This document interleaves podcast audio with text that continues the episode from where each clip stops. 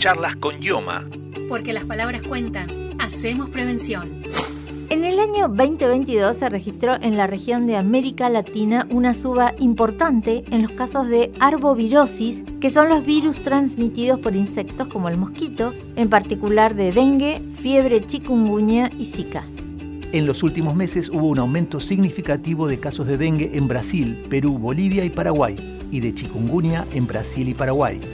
Lorena Salamendi, responsable del área de epidemiología de IOMA, nos habla de esta enfermedad y su impacto en el territorio bonaerense. Tanto el dengue, fiebre de chikungunya y zika son enfermedades virales transmitidas por la picadura de un mosquito Aedes aegypti infectado. En la provincia de Buenos Aires, con respecto a los casos de chikungunya, son seis los casos compatibles hasta el momento, solo fueron dos casos positivos y todos los casos tienen como antecedente epidemiológico un viaje a una zona endémica. Con respecto a la situación del dengue, en el año 2023 se notificaron más de 200 casos compatibles con dengue, todos con antecedentes de viajes a zonas endémicas y sin contacto con personas con síntomas. De esos 200 casos, solo dos fueron confirmados hasta el momento. Actualmente no hay circulación autóctona en la provincia de Buenos Aires. Para tomar medidas efectivas es necesario conocer cómo se manifiestan estos virus en nuestro cuerpo. Los síntomas del virus o de la fiebre del chikungunya son fiebre mayor de 38 grados y a menudo se acompaña de dolor en las articulaciones. Otros síntomas que pueden aparecer son dolor muscular, dolor de cabeza, náuseas, fatiga y erupción cutánea.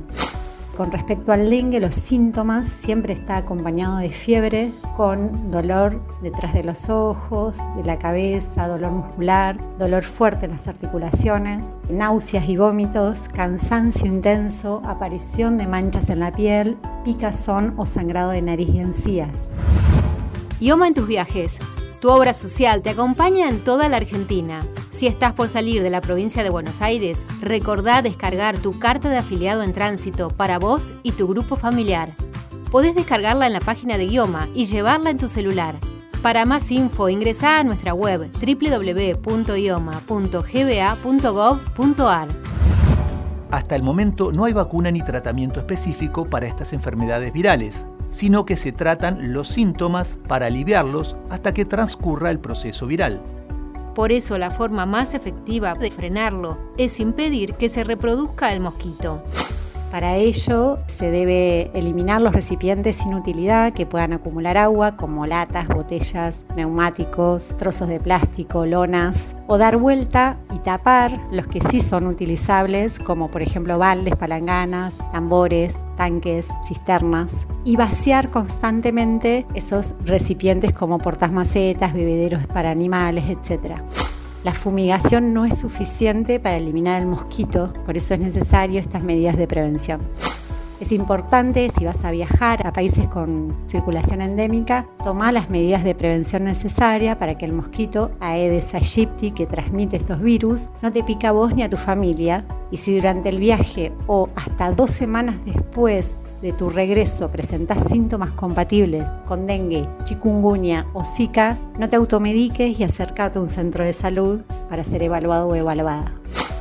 que en Yoma contamos con una amplia red prestacional, además de los más de 100 policonsultorios con cobertura 100% distribuidos en toda la provincia. Consulta en nuestro sitio web por el centro de salud más cercano a tu casa.